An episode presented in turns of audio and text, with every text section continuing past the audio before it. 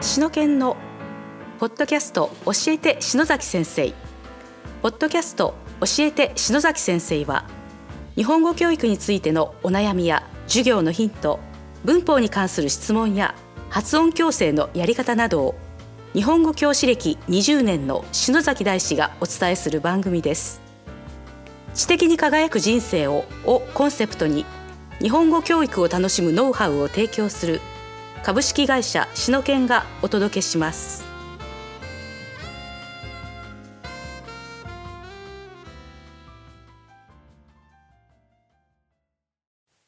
こんにちは、超かりんです。ポッドキャスト、しのけんの教えて篠崎先生。今日は第60回です。篠崎先生、よろしくお願いします。はい、よろしくお願いします。えっ、と、張さん、はい。最近、どうですかどうというのはあの、4連休あったでしょあ、はい。うん。あ、でも、あの時は、でも、きえっ、と、木曜、金曜も普通に授業あったの かなどうでしょう塾はそんなに、今4年生なので授業がそんなに取ってないので、ああ、そっかそっか。 割とのんびり卒論をやってますあ。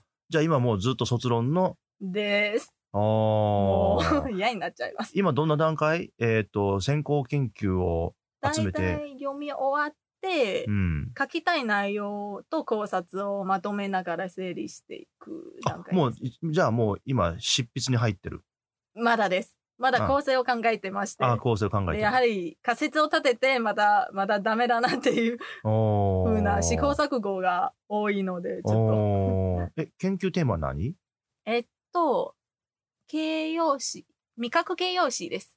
あー甘いと辛いあなるほのどいろいろです。なるほどね。はいまあね、どうなんだろう。日本語に比べると中国、中国語の方がその味覚、味を表す形容詞というのは多いんですか確かに多いっていうのは多いんですけどそんなに違わない気もしますし比較してたら面白い発見があっててで先行論文に書かれてて書けなくなって でそそんな繰り返しの中にいまなするほどね。 なるほどね。はい、まあ、当たっては砕け、当たっては砕けっていうことですよね。頑頑張ってますいい経験ですね。はい、じゃあ次、あの、質問いきましょうか。今日は40代うん。日本語教師歴ん40代60代ですね60代すみません、はいは今い日は60代日本語教師歴10年から15年目の女性の方からこのような質問をいただきましたはい、ベテランですね。あげますが使えるとき、使えないときを整理していただけませんか、うん。 ?6 人で話していて、うん、 A さんはあなたにお土産をあげます。うにん、 5人が違和感がないというのです。この5人というのは多分、あれですね。同じ職場の先生方ってことなのかな。ですね。うん、私は非文だと感じています。うん。かっこ文法的にわかりませんので感じるだけです。うん。三人称が二う人称に物をあげます。の例文が見つからないので確かめようもなく、うん。先生に質問した次第です。うんよろしくお願いいたします。なるほですど、うん。この文法的には分かりませんので感じるだけですっていうのは、はいこれ意外と大事なことで、はいうん、ですね、直感なわけですよね。はい。で、これはもう母語話者、日本語だったら日本語の母語話者は、あの、なんていうかな、正しいか正しくないかっていうのはもう直感的に分かるから、 羨ましいです。もう。まあね、まあそりゃそうはいだよね。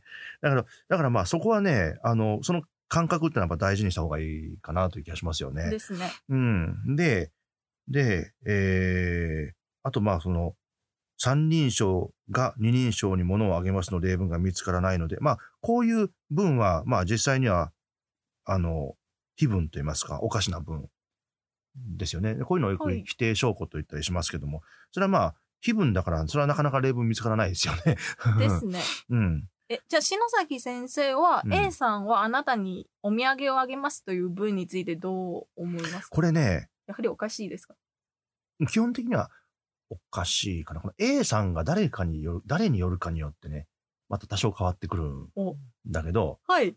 あの、自分もあんまりこう、なんていう、えー話したこともないような、ちょっと遠い人だったら、A さんは、A さんはあなたのお土産をあげます。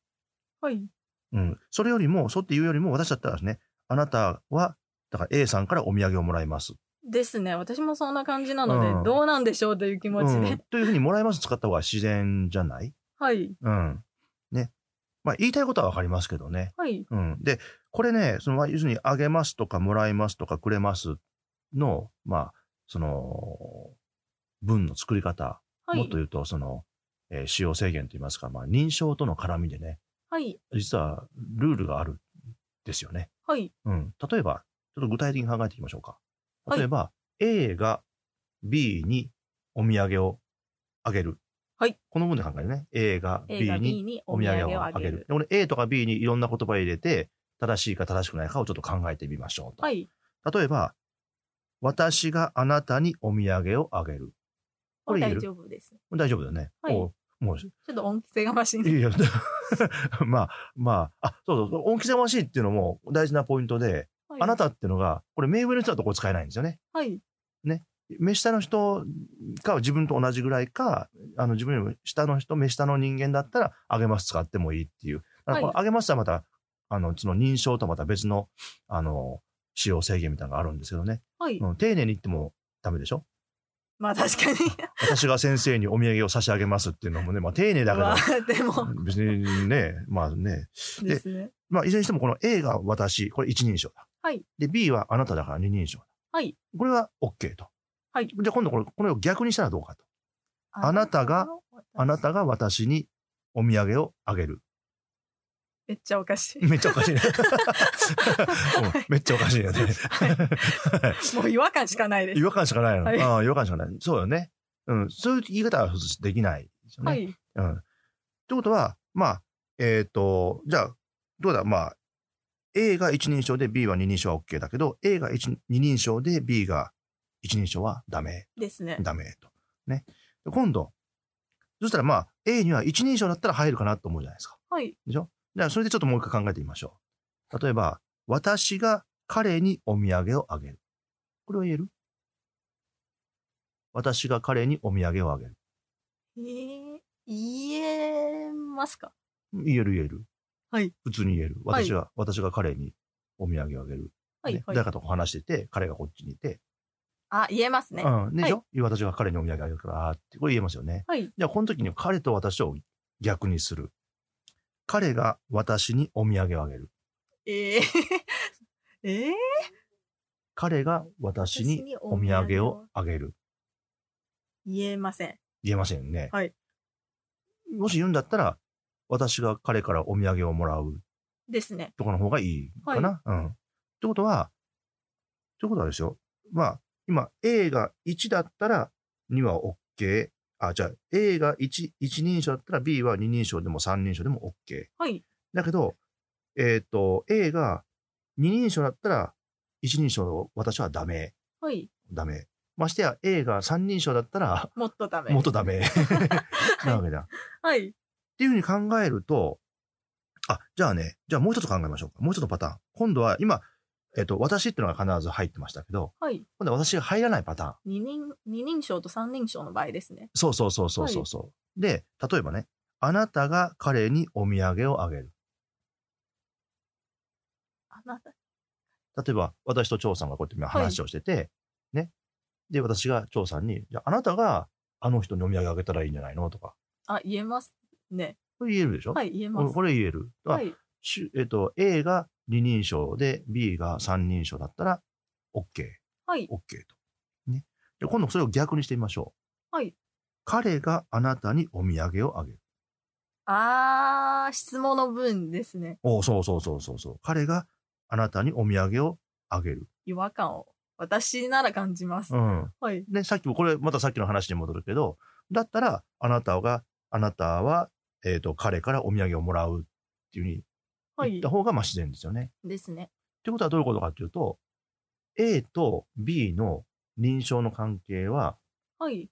A の方が必ず数が少ない認証。はい。で、B の方が必ず A よりも数が多い認証はい。じゃないとダメっですね。うん。はい。てなわけですよ。はい。でもうちょっとこう見方を考え、変えると、私ってのは、まあ私じゃ物事、自分、自分が一番身近な人間じゃないですか。はい。私ってのは。私ってのを、まあこの同心円状の真ん中にするとすると、あなたはその周りだよ。ですね。で、その、じゃあ私の次に身近な人でしょだって話してるわけだから。はい。彼とか、まあそれ二人称ですよね。はい。ところが彼とか彼女とか山田さんとか田中さんとかな、さらに外側の円ああ。でしょつまり、内側から外側に行くのは大丈夫なんですけど、外側からうん内側に戻るのはダメってことですその通り。おー、素晴らしいですね。わかりやい。すいですね。うん、まる、まるって考えれば。まるで、まるで考えれば分かりやすいですよね。はいだからそれで、ということは、あの、この、えーっと、あげますっていうのは、今ちょうどね、張さんがうちとか外って言ったけど、はいそ。のうちの人間とか外の人間みたいな意識が、はい。やっぱりそのそういうのも絡んでて、うちの人間から、こう、外の人間に向けて、ものが動くはい。のを表すときは、あげますと、あげるを使うはい。と。うん。なるわけですよ。そしたら、両方とも、なんていう、第三者の場合はどうなりますかね。ああ、それ見てみましょうか。例えば、じゃあ、彼が彼女にお土産をあげる。言えます。うん。ねうん。はい。まあそこはまあ言ってもいいかもしれないですね。今度は平行移動してるだけだからね。はいその三人種の間を平行して移動してるだけだから。あーはい。うん。だからそこはまああんまり問題にならないかなという。なるほど。うんあとは、例えば、はい私の弟とか。はい。うん。だと、私の弟って、あなたよりも私の弟の方が短いじゃんです ね。うん。だから認証で言うと1.5人称みたいな感じなわけだよ 1.5人称も存在するんですかなるほど。 1.5人称な。え うーん、はそうい。そうそうすると、そうすると、例えば、えー、と私の弟があな、えっとあな、私の弟があなたにお土産をあげる。もうこれ言えるかな。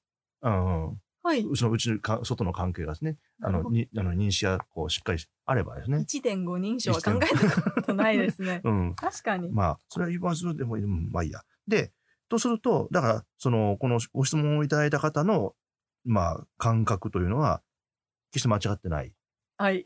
ということになるわけですよ。はい。じゃあ、えっ、と、この5人が違和感がないってなったのは、何かだあの、どうしてかっていうことなんだけども、はい。まあ一つは A さんっていうだけだと、その、ああ、誰によっては。え誰によっか、それが、その A さんが誰かによって、こう、なもっと自分により身近な人なのか、 1.5に入るかどうか。か、 外か分かんないから、まあ、その辺がちょっとあやふやになってるので、まあ、可能性としてはあり得るんじゃないかって思わず判断してしまったっていうはい。可能性ももちろんあるし、あるいは、あの、やっぱり、じじあの自分により近い人間だと、そのうちの人間っていうような意識は強いと思うんだけど、はい。離れれば離れるにつれて、だんだんその辺が希薄になってくるじゃん。 はい。薄くなってくるじゃん。はいだんだん遠くなってくるとね、もうどうでもよくなってくる。言い方が。 言い方は、まあこまあ、言葉の選び方は良くないかもしれないですけど、はい言い方は良くないかもしれませんけども、だんだんこうもうどうでもいい人になっていきうんまうす。んでもうあんまりその辺、まあ、あんまりこだわらないっていう感覚がもしかしたらあるのかもしれないですよね。ですね。うん。いうん、でそういう、でもそういう、あのー感覚の人が、日本人とか日本語母語話者とか日本語話者に体制をなれば、あの、そういうのも、まあ、使い方もありかもねっていうふうになるかもしれないですね。はい。ということでございます。また、あの、えっ、と、もう今回あげますですけど、もらえます。はい。くれますも、まあ、同じような現象があるかと思いますので、一回ね、その調べてみるといいんじゃないでしょうかね。ポッドキャスト教えて篠崎先生第60回でした。篠崎先生どうもありがとうございました。はい、ありがとうございました。今日のポッドキャストはいかがでしたか番組では篠崎大師への質問をお待ちしておりますウェブサイト篠研日本語教師篠崎大師研究室にあるフォームからお申し込みください URL は